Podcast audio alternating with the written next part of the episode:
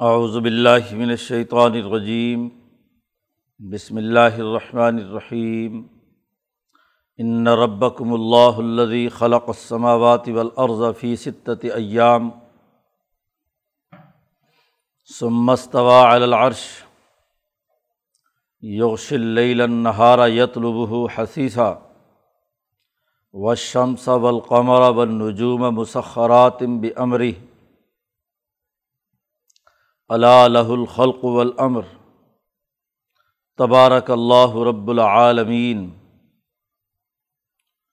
ادعو ربکم تضرعا و خفیہ انہ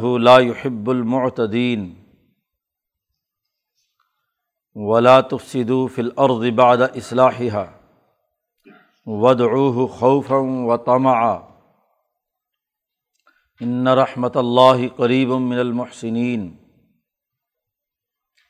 وہ الدی یورسل الریاح بشرم بین یدئی رحمتی حتیٰ ادا اقلت صحابً ثقالن سقناہ لبلد میتن فنزلنا بہل ماء فخرجنا به من كل الثمرات کذالک نخرج المعتا لعلکم تذکرون. ولبلد الطیب یخرج نبات ہو بزن ربی ولدی خابوسا لا یخرج اللہ نقیدہ کذالک نصرف الآیات لقومی یشکرون. صدق اللہ العظیم. گزشتہ رقوع میں یہ بات واضح کی گئی تھی کہ ہم نے ایک ایسی کتاب نازل کی ہے جو بڑی تفصیل کے ساتھ علم، ہدایت اور رحمت کا نظام بیان کرتی ہے۔ پوری تفصیل کے ساتھ ہم نے تمام سوالوں کا جواب دیا ہے اور اللہ کی طاقت، قدرت اس کائنات پر اس کی گرفت انسانوں کی ہدایت کے لیے امبیا علیہم السلام کا بھیجنا وغیرہ وغیرہ امور ہم نے مکمل تفصیل کے ساتھ بیان کیے ہیں۔ یہی وجہ ہے کہ یہ لوگ جب یہ کائنات لپیٹی جائے گی اور اس وقت ان سے پوچھا جائے گا تو خود کہیں گے قجات رسول و بالحق کہ ہمارے پاس رسول آئے تھے حق لے کر۔ ہمیں پورا پروگرام تفصیل کے ساتھ معلوم تھا۔ اس کے باوجود انہوں نے انکار کیا تو یہ سزا کے مستحق ہوئے۔ ہیں تو جیسے آسمانوں کا پورا نظام اور وہاں سے جو ان کی علمی اور عقلی ضروریات تھیں، وہ اللہ نے تفصیل کے ساتھ اس کتاب مقدس قرآن حکیم میں بیان کی ہیں۔ تو یہی نہیں، بلکہ اس عرض پر موجود جتنے بھی اس وقت دنیا میں ان کے پاس انعامات ہیں، آسمان و زمین کی تخلیق، یہ تمام بھی اسی اللہ کے کنٹرول میں ہے اس کی حقیقت اس رقوع میں بیان کی جا رہی ہے۔ ان رب کم بے شک تمہارا پروردگار اور رب، وہ اللہ ہے اللہ خلق السماوات والارض فی ستت ایامن جس نے آسمان اور زمین پیدا کیے چھ دنوں میں۔ تمام آسمان اور تمام زمینیں اللہ نے انہیں تخلیق کیا، پیدا کیا ہے چھ دنوں میں۔ اب یہ دنوں کا نظام، دن رات کا جو آج ہمارے سامنے ہے، ظاہر ہے کہ یہ نظام تو تھا نہیں۔ یہ تو سورج کی تخلیق اور سورج اور زمین کے درمیان جو گردشی نظام ہے، اس کے نتیجے میں یہ دن رات ہمارے قرۂۂ عرض پر پیدا ہوئے ہیں۔ یقیناً ان دن راتوں سے ہٹ کر کچھ ایام ہیں جن کا ذکر اللہ پاک فرما رہے ہیں، کیونکہ ابھی تو آسمان و زمین کی تخلیق ہی نہیں ہوئی۔ تھی تخلیق کا وہ عمل چھ دنوں میں ہوا ہے اور قرآن حکیم نے دوسری جگہ پر یہ بات واضح کی ہے کہ ہمارا ایک دن وہ تمہارے ایک ہزار سال دنوں کے برابر ہے۔ بھائی یومن عند ربی کا کا الف صنعت مما تعدون۔ تم ہزار سال گنو تو ہمارا ایک دن بنتا ہے، تیرے رب کا ایک دن وہ تمہارے ہزار سال کے برابر ہے۔ اس کا مطلب یہ کہ اس قرۂۂ عرض سے اوپر کائنات آسمان و زمین کی تخلیق سے پہلے کائنات کا ایک بالائی نظام ہے اور اس بالائی نظام میں جو دن رات ہیں، اس کے مطابق چھ دنوں میں پیدا کیا ہے۔ تو اگر ایک ہزار سال کا ایک دن ہو، تو چھ ہزار سال۔ اور دوسری جگہ پر اللہ پاک نے پچاس ہزار سال کا ذکر کیا ہے کہ تمہارے پچاس ہزار سال اور ہمارا ایک دن تو تین لاکھ سال بنتے ہیں۔ تو گویا کہ تین لاکھ سالوں میں تخلیق کا عمل مکمل ہوا ہے۔ شاہ صاحب نے یہاں قرآن حکیم کے مجموعی مطالعے سے جو اللہ کے کمالات کا تذکرہ کیا ہے، ان میں بغیر کسی مادے کے اس کائنات کا مادہ پیدا کرنا ابدا کہلاتا ہے۔ قرآن نے کئی جگہ پر بدیع السماوات والارض آسمان اور زمین کو اثر نو بغیر کسی مادے کے اس کا مادہ بنایا۔ اور تخلیق کا عمل ایک مادے سے آگے مزید چیزوں کو تخلیق کرنا، بنانا۔ تو وہ جو ابدا کے ذریعے سے مادہ وجود میں آیا، اس مادے سے آسمان اور زمین کی تخلیق تین لاکھ سال میں ہوئی۔ ایک بتدریج ارتقاء۔ ایک توازن اور اعتدال کے ساتھ کائنات کی تخلیق کا عمل مکمل ہوا ہے۔ اب اس پر یہ سوال قطعی نہیں ہونا چاہیے جو عام طور پر جاہل لوگ کرتے ہیں کہ اللہ پاک نے تو دوسری جگہ پر کہا ہے کہ جب اللہ نے کوئی کام کرنا ہوتا ہے تو کن فیقون اس کام کو حکم دیتے ہیں کہ ہو جا اور وہ ہو جاتا ہے۔ اب عربی جاننے والے جانتے ہیں کہ یہاں کن کے بعد فا آیا ہے۔ جی اور فا کا کیا مطلب ہے؟ یہ فا تفصیلیہ ہے۔ عربی میں قاعدے اور لغت کے مطابق۔ اور یہ تفصیل جو ہے، یہ وقت چاہتی ہے۔ اس کا یہ قطعی مطلب نہیں ہے کہ ہر حکم جو ہے، وہ کائنات کے پروسیس کو نظر انداز کر کے وجود میں آتا ہے۔ اللہ تعالیٰ کسی بچے کے پیدا ہونے کا حکم دیتا ہے کہ یہ بچہ پیدا ہوگا، تو جو دنیا میں اللہ نے اس کے لیے اسباب کا نظام بنایا ہے، تو اپنے اسباب کے نظام کو خود اللہ نہیں توڑتا۔ قرآن پاک نے دوسری جگہ پر اللہ نے کہا ہے فلاں تجد السنت اللہ تبدیلا تم اللہ کے اس دنیا میں بنائے ہوئے طریقۂ کار کے اندر کوئی تبدیلی نہیں پاؤ گے۔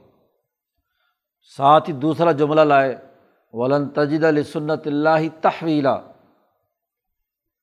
کہ تم اللہ کی اس سنت کے اندر کوئی تغیر و تبدل ایک حالت سے دوسری حالت کی طرف جانے کا عمل نہیں دیکھو گے۔ آگ جلاتی ہے، صدیوں سے جلا رہی ہے، جلاتی رہے گی۔ پانی بہتا ہے، صدیوں سے بہہ رہا ہے، آئندہ بھی بہتا رہے گا۔ گھوڑا گھوڑا ہے گدا گدا ہے۔ انسان انسان ہے آم آم ہے، سیب سیب ہے، انگور انگور ہے۔ ہر چیز ایک سسٹم کے تحت کام کر رہی ہے۔ کون فایا کون کا یہ مطلب نہیں کہ گدا گھوڑا بن جائے اور گھوڑا انسان بن جائے۔ ہونے کو تو اللہ تعالیٰ کو ہر چیز کی قدرت ہے، لیکن دنیا کا نظام اسباب کے ماتحت ہے۔ ایک سسٹم کے تحت کام کر رہا ہے۔ یہاں جب کسی کی بچے کی پیدائش کا اللہ حکم دیتا ہے تو اس کے ماں باپ پہلے شادی کریں گے، پھر ان کا نو مہینے کا ہاں جی سال کا پروسیس ہوگا۔ پھر کہیں جا کر کیا ہے، بچہ پیدا ہوگا، کن فیا کن کا یہ مطلب نہیں کہ ابھی اللہ نے حکم دیا اور بس وہ چل پڑا۔ آدم کی تخلیق بھی ایسے نہیں ہے کہ بس اللہ نے پھونک ماری اور ایک حکم دیا اور آدم چلنے لگ گیا۔ اس کا باقاعدہ طریقۂ کار پروسیس جو بھی تخلیقات کا ہے، اس نظام کے تحت سب کچھ ہوا ہے۔ تو فا خود بتلا رہا ہے۔ فا کا حرف جو ہے، یہ بتلا رہا ہے کہ یہاں کن اور یقون کے درمیان بڑا فاصلہ اور بڑی تفصیل ہے۔ اور وہ تفصیل جب تک کہ پورے پروسیس سے نہ گزرے، نتیجہ نہیں نکلتا۔ لفظی ترجمہ دیکھ کر لوگ لو قسم کے سوالات کرتے ہیں۔ تو یہ کائنات کی تخلیق بتدریج اور ایک طے شدہ طریقۂ کار کے مطابق ہوتی ہے۔ یہ بڑے سہج طریقے سے بنائی گئی ہے۔ سہج سکے تو میٹھا ہو اور جلد بازی سے جو چیز پیدا ہوتی ہے وہ پھیکا اور کڑوی ہوتی ہے۔ تو آسمان و زمین کی تخلیق چھ دنوں میں ہوئی۔ ساتویں دن سمستوا العرش۔ پھر اللہ تبارک و تعالیٰ نے خود قرار پکڑا عرش پر۔ استوا کا لفظی ترجمہ استوا کا اصل ترجمہ۔ کسی چیز پر ایسا تسلط کہ کوئی چیز اس کے دائرۂ گرفت سے باہر نہ ہو۔ شاہ صاحب نے ایک مثال دے کر بات سمجھائی کہ آئینہ آپ کے سامنے ہے۔ آپ کا وجود جس کا عکس اس آئینے پر پڑ رہا ہے، وہ اس طریقے سے اس کے سامنے آئے کہ اس آئینے کا کوئی حصہ بھی آپ کے وجود کی تصویر سے فارغ اور خالی نہ ہو۔ پورا پورا فٹ بیٹھ جائے۔ تصویر کا کوئی حصہ آپ کے تصویر کے دائرے سے باہر نہ ہو، آپ کا جسم، آپ کی شکل و صورت پورے کے پورے جس درجے کا بھی وہ آئینہ ہے، اس پر مکمل چھا جائے۔ آئینے کا کوئی حصہ جو ہے وہ فارغ نہ ہو۔ تو گویا کہ آپ نے اس شیشے کے اوپر پورا استواد اس کی برابری، اس پر تسلط حاصل کر لیا۔ کوئی چیز آپ کی تصویر کے دائرے سے باہر نہیں ہے۔ ذات باری تعالیٰ کی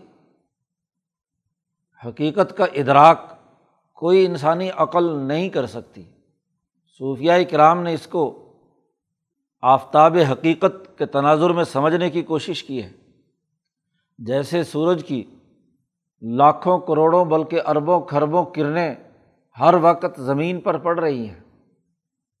اور جب سورج کے سامنے زمین کا جو حصہ ہوتا ہے، وہ کوئی بھی سورج کی کرنوں کے دائرے سے باہر نہیں ہوتا۔ اس لیے ان تمام علاقوں میں دن ہوتا ہے اور جو حصہ اس سے دوسری طرف ہوتا ہے، وہاں رات ہوتی ہے۔ ذات باری تعلیٰ بھی آفتاب حقیقت ہے۔ اس آسمان اور زمین کا پورا کا پورا جو کرا ہے، اس کا احاطہ کیے ہوئے ہے۔ سورج کی کرنیں تو صرف ایک اینگل سے پڑ رہی ہیں کرا یارس پر۔ اور ذات باری تعلیٰ کی تجلیات جو ذات باری تعلیٰ کی تصویر کشی کرتی ہیں، وہ تمام کی تمام اس کرائے عرض کے اس مرکز اور منبع جس کو صوفیہ نے عرش سے تعبیر کیا ہے، یہاں قرآن نے کہا ہے، العرش۔ عرش اس کائنات کا وہ مرکزی مقام ہے جو اس پورے عرض کے سسٹم کو کنٹرول کیے ہوئے ہے اور وہ اتنا صاف شفاف آئینہ کہ آئینہ بھی اس کے مقابلے میں کوئی حیثیت نہیں رکھتا، ایسا صاف شفاف وہ مقام ہے، نقطۂ نورانی ہے کہ وہاں تجلی الہی پڑ رہی ہے اور وہ پورے کائنات کے ہر ہر پہلو کو روشن کر رہی ہے۔ تو تجلی الہی جس کو صوفیہ تجلی اعظم کہتے ہیں، وہ تجلی اعظم اس کائنات کے ایک مخصوص حصے پر جو دراصل اس کائنات کا عرش ہے صاف شفاف حصہ ہے، اس کے اوپر پوری کی پوری احاطہ کیے ہوئے ہے اور اس مخلوقات کے پورے کائنات کے پورے دائرے کو وہ تجلی الہی روشن کیے ہوئے ہے مکمل گرفت میں لیے ہوئے ہے کوئی چیز اس کے دائرے سے باہر نہیں ہے۔ اسی کو حضرت شیخ الہند نے ترجمہ کیا کہ پھر قرار پکڑا عرش پر۔ یعنی اس تجلی اعظم نے، ایک کرن نے۔ ذات باری تعالیٰ کی تو پتہ نہیں کتنی تجلیات ان تجلیات میں سے صرف ایک تجلی نے اس کائنات کے ایک مخصوص حصے پر جو آئینے کی طرح صاف شفاف ہے اور عرش ہے، اس عرش کے اوپر تسلط حاصل کر لیا، اس کی حکمرانی پیدا کر لی۔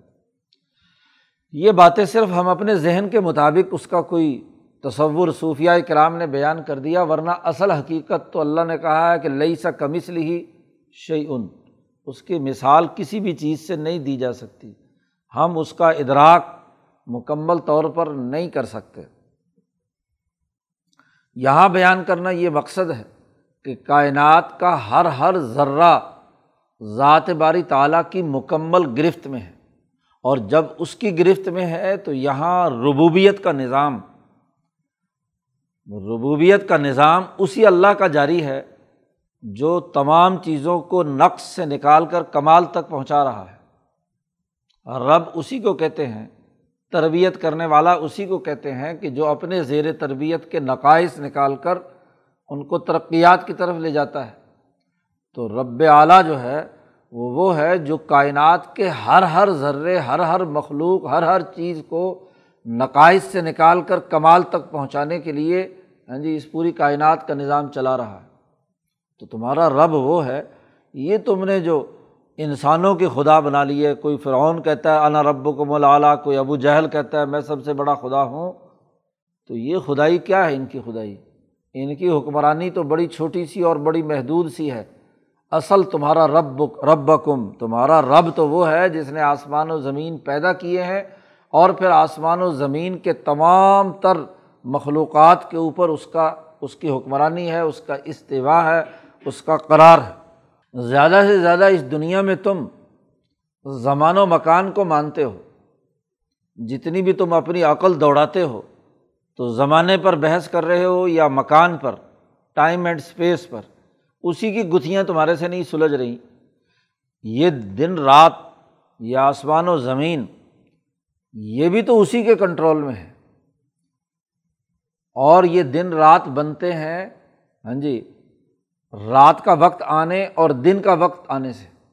اور اس کو بھی کنٹرول وہ کیے ہوئے ہے اور اس کی مثال، اس کی حقیقت یہ بیان کی کہ یوگ شل نہارا یتلب حسیسن اسی نے ایک ایسا سسٹم بنایا ہے کہ رات کو دن پر چڑھاتا ہے اور دن کو رات پر چڑھاتا ہے۔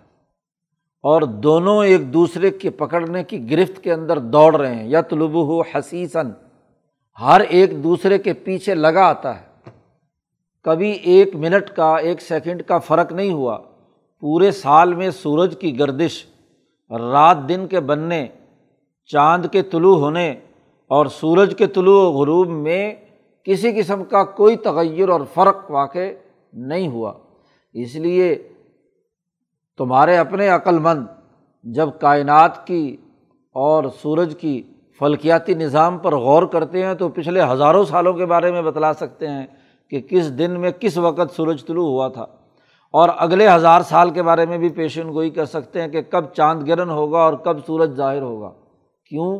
اس لیے کہ وہاں جو پو تمام چیزیں ہیں وہ اپنے اپنے دائرے میں گردش کر رہی ہیں اور طے شدہ نظام کے مطابق ہے اس لیے قرآن حکیم نے صورت یاسین میں کہا و شمس والقمر، سورج اور چاند دونوں کے دونوں کل فی فلقی یس یس بہون ہر ایک اپنے محور اور مدار پر تیر رہا ہے، حرکت کر رہا ہے، ہر ایک اپنے اوپر چل رہا اور یہ تمام کا تمام نظام رات دن کے یعنی سورج چاند کی گردش کے اور زمین کی گردش کے تناظر میں ہے۔ اس لیے قرآن نے کہا یوگ شلیلا وہی اللہ ہے جو رات کو اڑھاتا ہے انہارا دن پر۔ یتلب ہو حسیثاً اور وہی دن جو ہے وہ اس رات کے اوپر چڑھا دوڑا، چلا آ رہا ہوتا ہے۔ اپنا مقررہ وقت پورا کر کے دن، اور دن گزرتا ہے تو رات رات اپنا دن مقرر، وقت مقرر پورا کرتی ہے تو پھر دن۔ اس نظام کو بھی وہی کنٹرول کیے ہوئے اور یہی نہیں و شمسا ولقمرا و نجوما سورج، چاند اور ستارے یہ بھی اسی کے حکم سے مسخر ہوئے ہوئے ہیں۔ اتنے بڑے بڑے دیو ہیکل، اجسام، جو قرۂۂ عرض کے مقابلے میں کئی سو گنا زیادہ ہیں، ہزاروں گنا بڑے ہیں۔ تمہاری زمین تو اس کے مقابلے میں کچھ بھی نہیں۔ تو اتنے بڑے بڑے دیو ہیکل جو کائنات میں تمہاری نظروں میں ہیں، ان کو بھی کنٹرول اللہ تبارک و تعالیٰ کیے ہوئے ہیں۔ مسخرات ہاں جی سب مسخر ہیں۔ بے امر ہی اس کے سسٹم میں، اس کے حکم اور آڈر کے پابند ہے، اس کے مطابق یہ سب کام کر رہے ہیں۔ یہ حقیقت بیان کرنے کے بعد ایک ضابطہ بتلا دیا۔ اللہ خبردار لہ الخلق ولامر اسی کے لیے عالم خلق ہے اور اسی کے لیے عالم امر ہے۔ کئی دفعہ اس پر پیچھے گفتگو ہو چکی کہ مشرقین مکہ اللہ کو خالق مانتے تھے۔ جی کائنات کا ابتدان بغیر کسی مادے کے مادہ پیدا کرنے والا بھی مانتے تھے ابدا بھی مانتے تھے اور خلق بھی مانتے تھے، لیکن اللہ کی حکومت اور امر کو نہیں تسلیم کرتے تھے۔ یا اللہ کے امر میں کسی بت کو، پتھر کو، کسی انسان کو شریک مانتے تھے۔ تو اللہ نے یہاں کہا کہ دیکھو، عالم خلق بھی اسی کے کنٹرول میں ہے، پیدا بھی اسی نے کیا ہے۔ صرف یہ مت سمجھنا کہ تمہارا رب رب اس لیے ہے کہ صرف آسمان و زمین کو پیدا کرنے والا ہے۔ یہی نہیں، بلکہ جیسے سورج چاند ستاروں کا نظام وہ بنائے ہوئے ہے ایسے ہی کائنات کے ہر ہر ذرے، ہر ہر مخلوق کا بھی سسٹم وہی چلا رہا ہے۔ کوئی اس کے ساتھ شریک نہیں ہے، کوئی پتھر، کوئی بت، کوئی لات، کوئی بنات، کوئی عیسیٰ، کوئی ازیر ہاں جی جن کو اللہ کے ساتھ تم شریک ٹھہراتے ہو، کوئی مریم یہ اس کے ساتھ شریک کوئی نہیں ہے۔ کوئی دیوی، دیوتا ایسا نہیں ہے کہ اس کے ساتھ شریک ہو۔ وہی ایک ہے جو سسٹم بھی براہ راست خود کنٹرول کیے ہوئے ہیں اللہ خبردار لہ الخلق، اسی کے لیے کائنات کی تخلیق کا معاملہ ہے اور ولامرو اور اسی کا امر اور حکم پوری کائنات پر جاری ہے۔ تو تخلیق کے بعد سب سے اہم ترین کام اس کا سسٹم بنانا اور چلانا ہے۔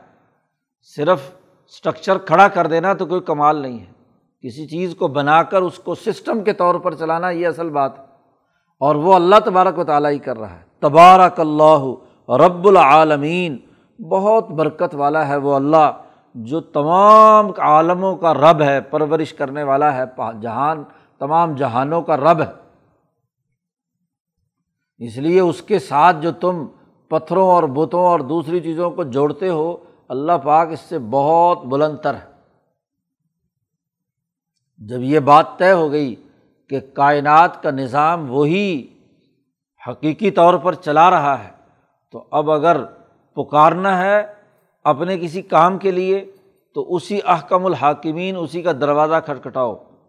جس کے قبضے میں اختیار ہوتا ہے، آدمی اسی کے دروازے پر جا کر پڑھتا ہے۔ جی کسی کو کسی کمپنی میں کام ہے تو اس کے چیف ایگزیکٹو سے جا کر ملتا ہے آڈر تو اس کا چلنا ہے۔ نچلا عملہ سارا تو اس کے حکم کا پابند ہے، وہ اگر منظوری دے دے تو باقی سارے اس کی بات کو مانیں گے۔ تو اس پوری کائنات کا جو اصل نظام چلانے والا وہ جب اللہ ہے، تو یہاں باقیوں کا کیا اختیار ہے؟ ادعو رب بکم پکارو اپنے رب کو۔ تجر و خفیہ، گڑ گڑا کر بھی آواز سے بھی اور خفیتاً مخفی طور پر بھی۔ جی انسان دنیا میں جن فرعونوں، یا نمرودوں، یا حکمرانوں سے کوئی کام چاہتا ہے، تو یا تو ظاہری طور پر گر گڑاتا ہے اور دل سے برا کہہ رہا ہوتا ہے، اندر سے گالیاں دے رہا ہوتا ہے کہ اس کے کمینے کے ہاں جی دروازے میں مجھے آنا پڑا۔ ہاں جی کام کے لیے بڑا بدتینت اور بد اخلاق آدمی ہے۔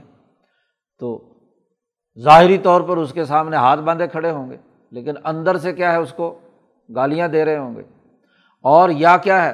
تکبر اور غرور سے ہاں جی گڑ گڑانے کا کام نہیں۔ طبیعتیں دو طرح کی ہوتی ہیں۔ کوئی وہ جو دل سے چاہت کے ساتھ کسی چیز کے لیے ہوتے ہیں۔ ظاہری طور پر وہ نمود و نمائش اور ظاہری طور پر ان چیزوں کو پیش نظر نہیں رکھتے۔ اللہ پاک کے سامنے جب انسانوں کی بات آئی تو اللہ نے کہا، اپنے رب کو پکارو۔ ہاں جی جس کے جس کے مزاج میں ہاں جی گڑ گڑانے کی اور ظاہری اعضاء کی حرکات و سکنات سے اپنی عجز و انکساری ظاہر کرنا ہے تو ویسے ظاہر کرے۔ اور جو الاظم لوگ خفیہ طور پر دل میں اللہ کے سامنے گڑ گڑاتے ہیں ہاں جی اللہ سے مانگتے ہیں، تو اس سے مانگو، نہ یہ کہ کسی فرعون، کسی نمرود، کسی شداد، کسی سرمایہ دار، کسی اور طاقتور۔ کیونکہ ان تمام انسانوں کی ڈوریاں بھی وہیں عرش عظیم کے ساتھ لگی ہوئی ہیں، بندھی ہوئی ہیں۔ تو جو کام اللہ کو مطلوب ہوتا ہے، جب تم اس کو پکارتے ہو۔ جیسے کسی سرکاری اہلکار کی ڈوری بندھی ہوئی ہے وزیر اعظم ہاؤس سے، سی ایم ہاں جی کے پاس اس کی ڈوری ہے۔ وہاں آپ نے درخواست دی ہے اور وہاں سے ڈوری کھینچی جائے گی، تو آپ کا مخالف بھی کیوں نہ ہو، اس کو وہ کام کرنا پڑے گا۔ اسی طریقے سے کائنات کے اس نظام میں کسی انسان کے پاس اپنا اختیار نہیں ہے، کسی مخلوق کے پاس اپنا اختیار نہیں، ان تمام کی ڈوریاں اس کے قبضے میں ہیں ذات باری تعالیٰ کے۔ جب آپ نے اسے پکارا مدد کے لیے، اس کے سامنے سربت سجود ہوئے، وہاں گڑ گڑائے وہاں دل سے خفیہ طور پر ہاں جی پکارا، تو چاہے آپ کا دنیا میں کوئی بھی مخالف کیوں نہ ہو، اس کی ڈوری جب وہ ہلائے گا، تو خود بخود آپ کا کام ہوگا۔ شاہ صاحب فرماتے ہیں کہ جب بھی انسان اس طریقے سے اللہ سے مانگتا ہے تو مخالف سے مخالف بھی آ کر آپ کے قدموں میں گر جاتا ہے اور آپ کے مسئلے حل کرنے کے لیے تیار ہوتا ہے۔ اللہ پاک اس کے دل میں ڈالتا ہے کہ چل اس کا جا کر کام پورا کر کے آ۔ اور اگر دل سے نہ کرے تو فرشتوں کو مسلط کرتا ہے، اس کو دھکیل کر وہاں لے جاؤ اور اس کا کام کرواؤ۔ تو دنیا کے نظام میں تم یہ کام کرتے ہو کہ ہر بڑے سے بڑے افسر کے پیچھے گر گڑاتے ہو۔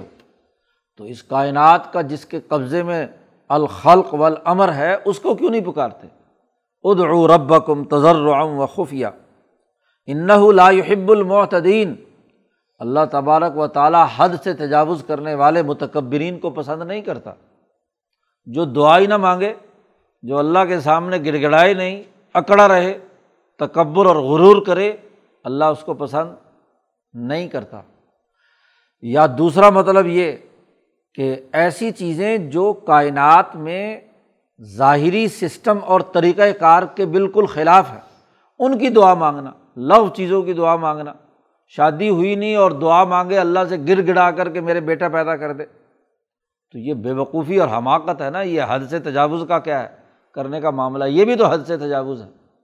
بھائی، اللہ تعالیٰ نے یہ کائنات ایک سسٹم کے تحت بنائے۔ اور وہ سسٹم کے جو لوازمات ہیں، وہ پہلے تمہیں پورے کرنے ہیں۔ وہ تو اللہ نے لازمی قرار دے دیا۔ بھائی شادی کرو گے تو پھر اولاد پیدا ہوگی، نہ یہ کہ بغیر شادی کے خود بخود جتنا مرضی گر گڑا کر الٹے لٹک کر دعا مانگو، پھر کہ دیکھو جی اللہ ہماری سنتا نہیں۔ تو ایسی احمقانہ دعاؤں کا جواب کیا ہوگا؟ بھائی ہر کام کرنے کا ایک پروسیجر ہر حکومت ہاں جی کسی بھی کام کرنے کے لیے ایک پروسیجر طے کرتی ہے کہ اپلیکیشن ایسے دینی ہے، یہ یہ ریکوائرمنٹ چاہیے، یہ فلاں چیزیں ہوں۔ پھر جا کر وہ ہاں جی تو جب ایک چھوٹا افسر جو ہے وہ اس پورے پروسیس کو سامنے رکھ کر چیزوں کا فیصلہ کرتا ہے، تو اب بڑے افسر کا یہ مطلب تو نہیں ہے نا کہ وہ سسٹم کو بائی پاس کر دے۔ تو پھر تو اس کے اپنے سسٹم کے جو بنائے ہوئے افسران ہیں، ان کی کیا عزت رہے گی؟ جی اس لیے ایک سسٹم اور طریقۂ کار کے مطابق ہاں جی کام ہوتا ہے۔ قرآن حکیم نے دوسری جگہ پر کہا ہے آگے چھبیسویں پارے کے آغاز میں کہ جو لوگ تمنائیں اور آرزوئیں رکھتے ہیں اور حقائق کے خلاف ہوتے ہیں، وہ زو دعا ان عریض، بڑی لمبی لمبی دعائیں مانگتے ہیں۔ جی کام کاج کچھ نہیں کرنا، سسٹم کے تمام امور کو تو فالو کرنا نہیں، اور ان تمام کو بائی پاس کر کے محض تمنا اور خواہشات کے مطابق کئی کئی گھنٹے کی دعائیں مانگتے ہیں۔ تو یہ دعائیں تو سوائے ان کے مایوسی کے اظہار کے اور کچھ نہیں ہے ہاں اس کا مطلب یہ نہیں ہے کہ وہ ہاں جی فضول اللہ دعائیں قبول کر لی جائیں۔ حضور صلی اللہ علیہ وسلم نے دوسری جگہ پر فرمایا ہے، جو خطبے میں بھی عام طور پر پڑھتے ہیں لوگ، کہ اللہ سے جب دعا مانگنا ہو تو اجمل و فطلب اللہ سے مانگنے میں اجمال سے ضروری جو لوازمات ہیں ان کو مانگو۔ ایک بڑے افسر، بڑے سے بڑے حکمران کے سامنے جو درخواست لکھی جاتی ہے، تو جو کام کی بات ہوتی ہے، آپ وہ انڈر لائن کر کے اس کو دیتے ہیں، اس کو پلندہ بنا کر دے دیں چالیس پچاس صفحے کا، تو وہ سارے کو پڑے گا۔ جی تو اس کی بھی کچھ سمری اور بالکل اختصار کے ساتھ جو جو کچھ آپ چاہتے ہیں، دو ٹوک، وہ آپ اس کو، اس کے سامنے پیش کرتے ہیں، تو بات کیا ہے؟ تو اور جو لمبی لمبی کہانیاں لکھی جائیں اور بات کام کی اس میں سے ایک ٹکے کی بھی نہ ہو، تو اس سے کیا ہے؟ بجائے یہ کہ وہ کوئی کام کرے گا، وہ سمری پڑھتے پڑھتے ہی اٹھا کر باہر پھینکے گا کہ یہ کیا فضول لگ کر رہا ہے جی تو بنیادی سی بات یہ ہے کہ اللہ سے دعا مانگو اجمل و اجمال کے ساتھ، مختصر۔ اور جو دو ٹوک چاہیے وہ مانگو اور سسٹم کے اندر رہتے ہوئے۔ اس کے جتنے لوازمات اور تقاضے ہیں وہ پورے کیے ہوں، تو پھر اگلے مرحلے میں کیا ہے؟ اللہ سے مانگو گے تو ایک نتیجہ ظاہر ہوگا۔ قرآن کہتا اللہ سے مانگو، اس سسٹم کو قبول کرو۔ ولا تفسید فل عرض عباد اصلاحیہ زمین میں اصلاح کے بعد فساد مت پیدا کرو۔ اس کا مطلب یہ کہ اصلاح کی ذمہ داری تمہاری ہے۔ یعنی زمین پہ زندگی بسر کرنے کا جو اللہ تعالیٰ نے طریقۂ کار طے کر کے بتلا دیا، جو سسٹم بتلا دیا، جو طریقۂ کار اور پروسیجر طے کر دیے، ان کو پورا پورا کرو۔ یہ نہیں ہے کہ اس میں تو فساد بچاتے رہو اور ادھر سے دعائیں کرتے رہو۔ یہ تو درخواست جو دے رہے ہو، اس کی خلاف ورزی کر۔ ایک آدمی جو ہے، وہ عمل تو کرتا نہیں، اس پروسیجر کو تو پورا نہیں کرتا۔ اور بس دعاؤں پہ دعائیں درخواستوں پر درخواستیں دے رہا ہے۔ تو یہ تو خرابی کی بات ہے۔ اس لیے کہا لاتفسدو فساد مت بچاؤ یعنی جو انسانیت کے مسلمہ اصول بیان کیے گئے ہیں ہاں جی اللہ کا حق ادا کرنا، والدین کے حقوق ادا کرنا، کسی انسان کو قتل نہ کرنا ہاں جی یتیم کا مال نہ کھانا ہاں جی رشتہ داروں کے حقوق ادا کرنا، وغیرہ وغیرہ۔ انسانی سماج کے ارتفاقات کے اول سے لے کر رابع تک انسانیت کے حقوق ادا کرنا ہاں جی تو یہ تمام جتنی ہدایات دی گئی ہیں، جتنے تمہارے سامنے ہاں جی انسانی نقطۂ نظر سے جو اصول اور طریقۂ کار دیا گیا ہے، اس میں فساد مت بچاؤ پھر تو دعا کا نتیجہ ظاہر ہوگا۔ فساد بھی مچاؤ اور دعا بھی مانگو تو یہ تو ایک دوسرے سے متضاد بات۔ ہے بادہ اصلاحی ہا یہ بادہ اصلاحی ہا اس بات کی نشاندہی کرتا ہے کہ تمہیں اصلاح کا کام کرنا ہے جو تمہیں درست باتیں بیان کی گئی ہیں۔ اس کو توڑنا، اس میں خرابی پیدا کرنا، یہ درست بات نہیں۔ اور ود خوفن اور جب پروسیس مکمل کر لو، فساد کے بجائے اصلاح کی نیت سے جو ذمہ داریاں ہیں وہ پوری کر لو، تو پھر جب اسے پکارو تو خوف و تما ڈر اور امید کے درمیان۔ پکارنے کا یہ مطلب بھی نہیں ہے کہ اب میں نے پکار لیا تو ہر حال میں ضرور کیا ہے۔ یہ نتیجہ ظاہر ہونا چاہیے، نہ ظاہر ہوا تو میں اللہ کو نہیں مانتا۔ نوز باللہ۔ یہ دعویٰ کرنا یا یہ رویہ اپنانا یہ بھی غلط ہے۔ اور دوسری طرف اللہ سے نا امید اور مایوس ہو کر بیٹھ جانا کہ جی اتنی دعائیں مانگی، اتنا کچھ کیا، اتنا کچھ کیا رزلٹ تو کوئی نکلا نہیں، لہٰذا چھوڑو۔ تو خوف بھی ہو اور تما بھی ہو۔ اس لیے نبی اکرم صلی اللہ علیہ وسلم نے فرمایا کہ المان بین الخوفی ور رجا ایمان خوف اور امید کے درمیان کی کیفیت ہے۔ جی نہ تو اتنا بے خوف ہو جائے ہاں جی کہ اللہ کی رحمت سے کیا ہے، بالکل ہی اس کو نظر انداز کر دے۔ نہ اتنا امیدیں باندھ لے کہ بس ہر حال میں میں نے مانگا اور ادھر سب کچھ مل گیا۔ نہیں، درمیان درمیان میں خوفاً و تمعن ان رحمت اللہ قریب من المحسنین۔ بے شک اللہ کی رحمت بہت قریب ہوتی ہے محسنین کے، جو صفت احسان کے ساتھ اللہ کو پکارتے ہیں، اللہ کی عبادت کرتے ہیں، امید اور خوف کے اندر رہتے ہوئے ہاں جی دعا مانگتے ہیں، نہ تو اپنی اجارہ داری کا تصور رکھتے ہیں اور نہ ہی بالکل مایوس ہو کر بیٹھ جاتے ہیں۔ فساد نہیں مچاتے، اصلاح کا کام کرتے ہیں۔ اپنے تئیں انسانیت کی خیر خواہی اور اس کے لیے ذمہ داریاں سر انجام دیتے ہیں اور پھر اسی کو پکارتے ہیں، تو یہ محسنین ہے اور ان محسنین کے لیے اللہ کی رحمت قریب ہے۔ جیسے جیسے ماحول اور حالات بنیں گے، اس کے مطابق اللہ تبارک و تعالیٰ تمہارے لیے رحمت کا فیصلہ کرے گا۔ یہ بھی کوئی کن فیا کن کی طرح ادھر دعا نکلی اور ادھر کام ہو گیا۔ ایسے معاملہ نہیں ہے۔ اس کا تعلق بھی قریب ہے۔ ہاں جی اور وہ قریب دنیا میں بھی جواب تمہاری دعا کا مل سکتا ہے، اور اگر دنیا میں وہ تمہارے لیے مفید نہیں ہے، تو آخرت میں بھی، آخرت بھی قریب ہے، ابھی آنے والی ہے۔ تو وہاں تمہارے لیے انعامات۔ تو اس پورے نظام پر غور و فکر کرو۔ یہی نہیں، بلکہ اس قرۂۂ عرض پر جتنا بھی ہاں جی نظام ہے نئے پودوں کے اگانے کا، مردہ شہروں کو زندہ کرنے کا، بارش برسانے کا، یہ سب کا سب وہ، یہ بھی اس کے کنٹرول میں ہے۔ یہ بارشیں بھی وہ سمجھتے تھے کہ فلانی دیوی دیوتا بارش برسا رہی ہے۔ ہاں جی فلانا جو ہے بت اور پتھر جو ہے وہ یہ کام کر رہا ہے۔ فلاں پیر صاحب نے کہا، کہہ دیا تو اب یہ فلانا کام ہونا شروع ہو گیا۔ نہیں ولدی یورسل الریاح۔ اللہ ہے وہی ذات جو ہواؤں کو بھیجتا ہے۔ تیز ہوائیں چلاتا ہے۔ بشرم بین یدئی رحمت ہی اپنی رحمت کے نازل ہونے یعنی بارش کے نزول سے پہلے خوشخبری کے طور پر ٹھنڈی ہوائیں بھیجتا ہے۔ وہی بھیجنے والا ہے۔ کوئی دنیا کا کوئی بڑا سا بڑا دیوتا اور کوئی بڑے سے بڑا کوئی اور ہاں جی اللہ کے علاوہ کوئی طاقتور ایسا نہیں ہے کہ جو اس بارش کے نظام کو حرکت میں لائے اور اس کے ذریعے سے ہوائیں بھیجے اور بارش برسائے، ایسا نہیں۔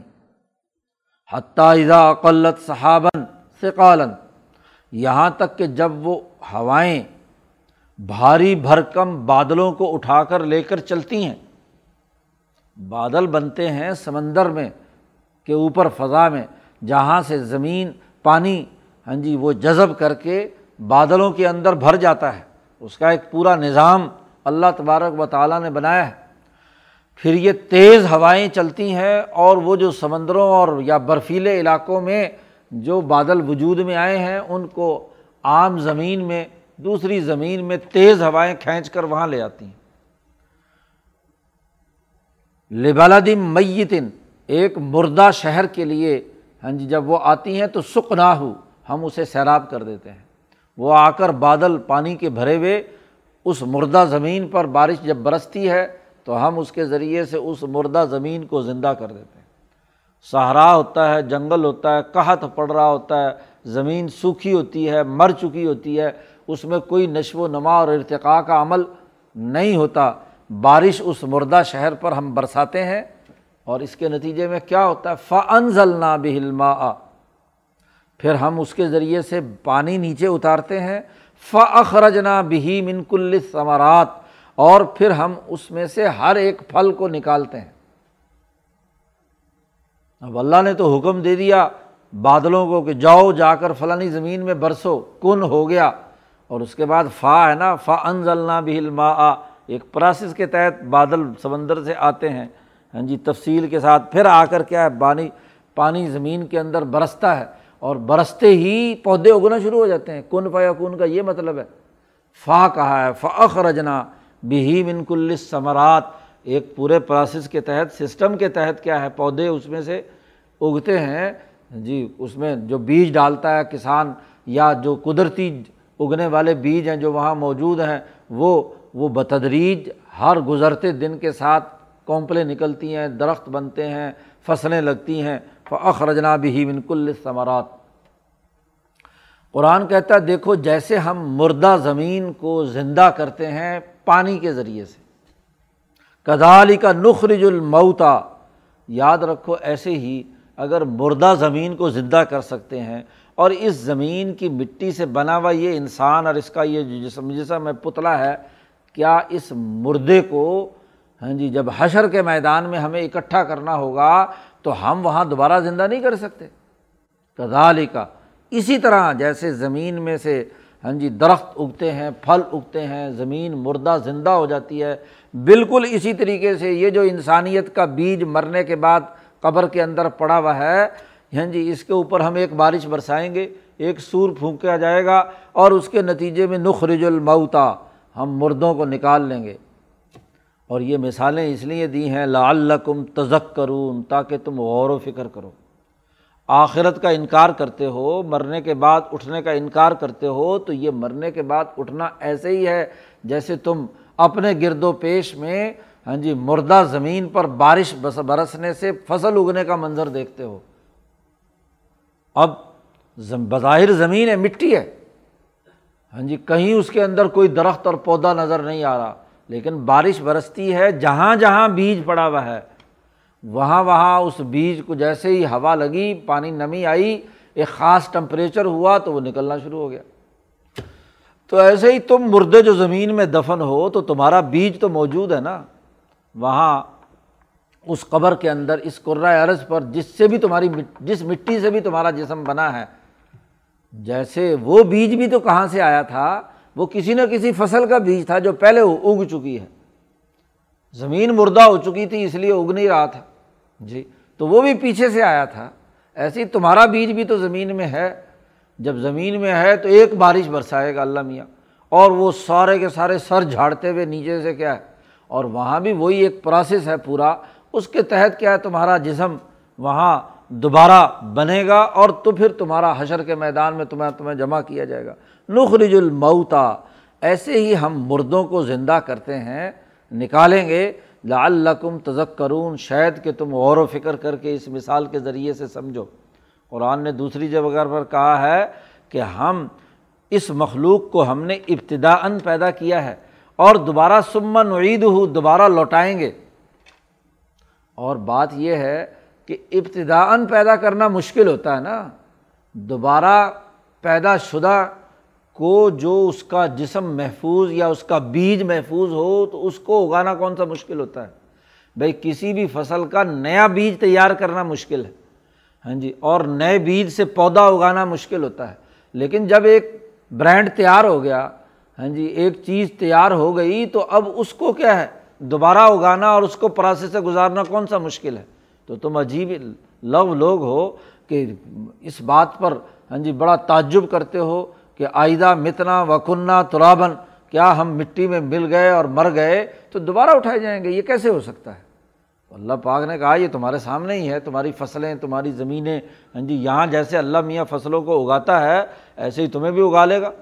جب نباتاتی نظام جو ہے وہ اگتا ہے، تو انسانی انسان کیوں نہیں زمین سے اگ سکتے؟ یہ زمین ہی کی خوراک تھی، وہی پروٹین تھی جو تمہارے ماں باپ کے اندر گئی۔ تمہارے ماں باپ نے کھائی، پروٹین بنی، نطفہ بنا، وہ ایک رحم میں ٹھہرا اور وہیں سے اگ کر تم نکل کر باہر آئے۔ تو یہ بھی تو زمین ہی کا پروسیس ہے نا، اگلی پروڈکٹ ہے یہ۔ تو جب نباتات، فصلیں، غذا، جن سے یہ پروٹین بنتی ہے تمہارے جسم کی، جس سے تمہارا نطفہ بنتا ہے، جس سے تمہاری آگے اولاد بنتی ہے، یہ تو اگلے پروڈکٹ ہیں اس کے۔ تو جب یہ پہلا مرکز جو ہے، جو فصل کھانے پینے کا یہ بنایا جا سکتا ہے تو اس کے اگلے پروڈکٹ جو ہیں وہ تو آسان ہے نا۔ گندم اگانا مشکل ہے، اس کا اگلا اگلا ماڈل جو ہے، اس کی چاہے ڈبل روٹی بناؤ بسکٹ بناؤ ہاں جی حلوے بناؤ یا روٹی بناؤ، جو بھی کچھ بناؤ، وہ بنانا تو کیا ہے؟ آسان ہے۔ تو بھائی، اس زمین سے اگنے والی تمام چیزوں کو اس پروسیس پر غور و فکر کرو، تو اس کا اینڈ ہے نا، آخری مرحلہ ہے نا، انسان۔ انسان اس ساری پروڈکٹ کا آخری مرحلہ، نباتات۔ اور پھر حیوانات اور حیوان کے بعد انسان، تو یہ آخری جو مرحلہ ہے، یہ کیوں نہیں ہوگا؟ تو عقل سے بات کو سوچو اور غور و فکر کرو، لعلکم تزک کرون تاکہ تم نصیحت حاصل کرو، غور و فکر کرو، تدبر کرو، سوچو، سسٹم ایک ہی ہے۔ اس پورے سسٹم پر غور و فکر کرو گے تو یہ تمہاری جو لغویات ہیں، اللہ کے ساتھ کسی کو شریک ٹھہرانے کی، یہ سب کچھ کیا ہے؟ ختم ہو جائے گا۔ اور پھر دیکھو، بارش تو برستی ہے۔ زمین پر، اور ول بلد طیب یخرج نبات ہو بھی ازنی ربی ہی جو زمین زرخیز ہوتی ہے، بہترین اور عمدہ ہوتی ہے، اس پر بارش برستی ہے، تو وہاں سے سبزہ نکلتا ہے۔ اس کے رب کے حکم سے، رب کے حکم، اس پودے کا جو رب ہے، پالنے والا ہے ہاں جی اس کے حکم سے وہاں سے سبزہ اگتا ہے۔ اور جیسی زمین جتنی زیادہ اعلیٰ درجے کی ہوگی، اس میں اعلیٰ ترین درجے کی فصل پیدا ہوگی۔ یہی بارش کشمیر پر اگتی ہے تو زعفران اگتا ہے۔ یہی بارش اس سے نیچے کسی اور زرخیز علاقے میں ہاں جی دہرادون میں پڑتی ہے تو وہاں عمدہ خوشبودار چاول پیدا ہوتا ہے۔ وہی بارش اس سے نیچے آ کر ہاں جی فصلوں پر اگتی ہے تو گندم پیدا ہوتی ہے۔ وہی اس سے آگے گرم ترین علاقوں میں پڑتی ہے تو وہیں کپاس اگتی ہے۔ وہیں گنا اگتا ہے، وہیں فلاں فلاں، تو مختلف چیزیں مختلف زرخیز زمینوں سے ہاں جی اپنے اپنے زمینوں کی خصوصیات کے مطابق ان میں سے چیزیں اگتی ہیں۔ کوئی زمین گنے کے لیے زیادہ بہتر ہے، کوئی کپاس کے لیے زیادہ بہتر ہے، کوئی گندم کے لیے بہتر ہے، کوئی زعفران کے لیے بہتر ہے، وغیرہ وغیرہ۔ تو زرخیز زمین سے چیزیں اچھی اور عمدہ اگتی ہیں۔ اور ولدی خابوسا اور وہ زمین جو کلراٹھی ہوتی ہے ہاں جی خبیص زمین ہوتی ہے، جس کے مسام بند ہو چکے، اس میں کوئی بھی چیز جاتی ہے تو وہ شور اور کلر کی وجہ سے گل کر سڑ جاتی ہے۔ تو وہاں بارش بھی آتی ہے، تو لا یخرج اللہ نقیدہ اس میں سے اگر کوئی نکلتی بھی ہے تو بڑی ناقص، بہت ہی فضول قسم کی۔ ہاں جی فضول جھاڑیاں اگیں گی، کوئی کانٹے دار پودے اگیں گے، کوئی اور اسی طریقے سے۔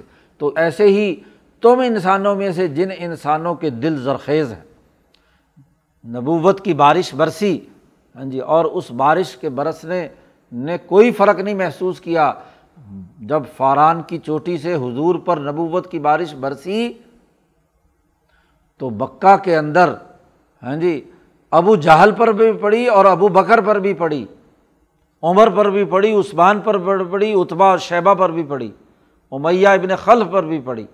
لیکن جو زمین زرخیز تھی، اس نے اسے جذب کیا۔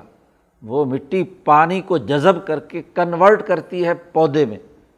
جی اور جس جس جہاں دل کڑوا، کلر تھور ہاں جی بدبودار تھا، تو بارش جذب تو کیا ہونی تھی؟ آئی، اول تو وہاں ٹھہرتی نہیں۔ قرآن نے دوسری جگہ پر مثال دی ہے۔ خود نبی اکرم صلی اللہ علیہ وسلم نے ایک مثال دی ہے کہ چٹیل صاف ایسا پتھر کہ اس کے اندر پانی جذب ہی نہیں ہوتا، تو اس پتھر سے کیا اگے گا؟ کچھ نہیں۔ پانی بہہ کر دوسری طرف چلا جائے گا۔ دوسرے لوگوں کو فائدہ ہو جائے گا، لیکن وہ پتھر جو ہے خود محروم رہے گا۔ تو جن کے دل پتھر جیسے ہیں، جہاں کیا ہے، کلراٹھی زمین ہونے کی وجہ سے اس کے بھی مسام بند ہو کر پتھر بن جاتے ہیں، تو وہ پانی ان کے کسی کام کا نہیں ہوتا۔ ہاں جی وہ بیکار ان کے یا تو وہاں سے بہہ کر آگے چلا جاتا ہے اور اگر وہاں کھڑا بھی ہو گیا تو جانوروں کے کام، دوسرے لوگوں کے کام آتا ہے، اس زمین کو اس سے کوئی فائدہ نہیں ہوتا۔ تو وہاں حضور صلی اللہ علیہ وسلم نے اپنی نبوت کی مثال دیتے ہوئے کہا کہ میری نبوت کی مثال ایسے ہی ہے جیسے اللہ پاک نے بارش برسائی۔ اور بارش جب برستی ہے تو وہ کوئی یہ طے کرتی ہے کہ جی یہ اس اچھی زمین میں برسنا ہے اور یہاں نہیں برسنا۔ بارش تو ہر جگہ برستی ہے۔ کل انسانیت پر برسی۔ لیکن انسانوں میں سے جو زرخیز اور عمدہ ہاں جی دل و دماغ کے لوگ تھے، انہوں نے جذب کیا اور اس سے سسٹم بنائے طریقۂ کار بنائے۔ ابو بکر صدیق نے، عمر فاروق نے، عثمان غنی نے، علی المرتضیٰ نے الاظم صحابہ نے، یخرج و نبات ہو بھی عزن ربی ہی اور ولدی خابوسا اور وہ لوگ جو خبیص ہے ہاں جی جو زمین خبیص ہے، لا یخرج اللہ ناقدہ اس میں سے جو کچھ نکلتا ہے وہ ناقص اور ادھورا ہوتا ہے۔ فضول اور لغ ہوتا ہے۔ کزالی کا نصرف الآیات۔ ایسے ہی ہم آیات کو بار بار مختلف انداز سے پھیر پھیر کر بیان کرتے ہیں۔ اس قوم کے لیے جو حق ماننے کے لیے تیار ہو۔ یش قرون قومی یش قرون وہ لوگ جو اللہ کا شکر ادا کرتے ہیں، شکران نعمت یعنی ان پر غور و فکر کر کے حق ماننے کی طرف جو متوجہ ہوتے ہیں، ان کے لیے ان آیات سے فائدہ ہوتا ہے۔ جو زرخیز دماغ ہیں، جو زرخیز دل ہیں، جو متوجہ ہو کر ان آیات سے بات سمجھنا چاہتے ہیں، تو ان کے سمجھنے کے لیے تو بہت اچھا سامان ہے۔ اور جو سمجھنا ہی نہیں چاہتے، پتھر دل ہو چکے ہیں، تو ان کے سامنے تو ایسے ہی جیسے ہاں جی بھینس کے سامنے بین بجانا کہ اس بھینس کو بین سے کیا اثر ہوگا؟ جی جتنی لطافت اور نزاکت ہوگی تو بین اور اس کی آواز کا اتار چڑھاؤ، اس کو مست کر دے گا۔ اور جو بھینس ہے، اب اس کے سامنے جتنے مرضی سر نکالو تو اس بیچاری بھینس کو کیا اثر ہوگا؟ کچھ نہیں۔ تو ایسے اللہ کی آیات ہم بار بار بیان کرتے ہیں اور اسی قوم کو فائدہ ہوتا ہے کہ جو اس پر عمل کرنا چاہتی ہے اس کا شکر ادا کرنا چاہتی ہیں، ان سے ہدایت اور رہنمائی لینا چاہتی ہیں۔ تو اس رقوع میں اللہ تبارک و تعالیٰ نے کائنات کا پورا نظام اور اس پر اس کی اپنی اپنی مکمل گرفت اللہ الخلق والامر، خلق اور امر اسی کے قبضے اور کنٹرول میں ہے سسٹم وہی چلا رہا ہے۔ تو جیسے دنیا میں بارش برسا کر مردہ زمینوں کو زندہ کرتا ہے، چیزیں اگاتا ہے۔ تو آگے اگلے کئی رقوؤں میں اللہ پاک نے ہاں جی امبیا علیہم السلام کے تذکرے شروع کیے ہیں کہ کس طریقے سے جب اس قرۂۂ عرض پر بسنے والی انسانیت کی زمین مردہ ہوتی رہی، تو ہم نے امبیا کے ذریعے سے ان کے دلوں پر رحمت کی بارش برسانے کا انتظام کیا۔ ان میں نو علیہ السلام سے لے کر نبی کرم صلی اللہ علیہ وسلم تک، آخر صورت تک بہت سے واقعات امبیا کے بیان کر کے بتلایا کہ یہ انسانی دلوں پر بارش برسانے والا نظام جو روحانی اور باطنی طور پر انسان کی ترقیات کا ہے، اس کو ہم نے دنیا میں نازل کیا۔ تو جیسے دنیا میں بارش نازل کرتے ہیں، ایسے ہی نبوت بھی بھیجتے رہے ہیں۔ تاکہ اس کے ذریعے سے لوگ ہاں جی ہدایت لے کر دنیا اور آخرت کی کامیابی حاصل کریں۔ اللہ سے دعا ہے کہ ہمیں قرآن حکیم کو سمجھنے اور اس پر عمل کرنے کی توفیق عطا فرمائے۔ اللہ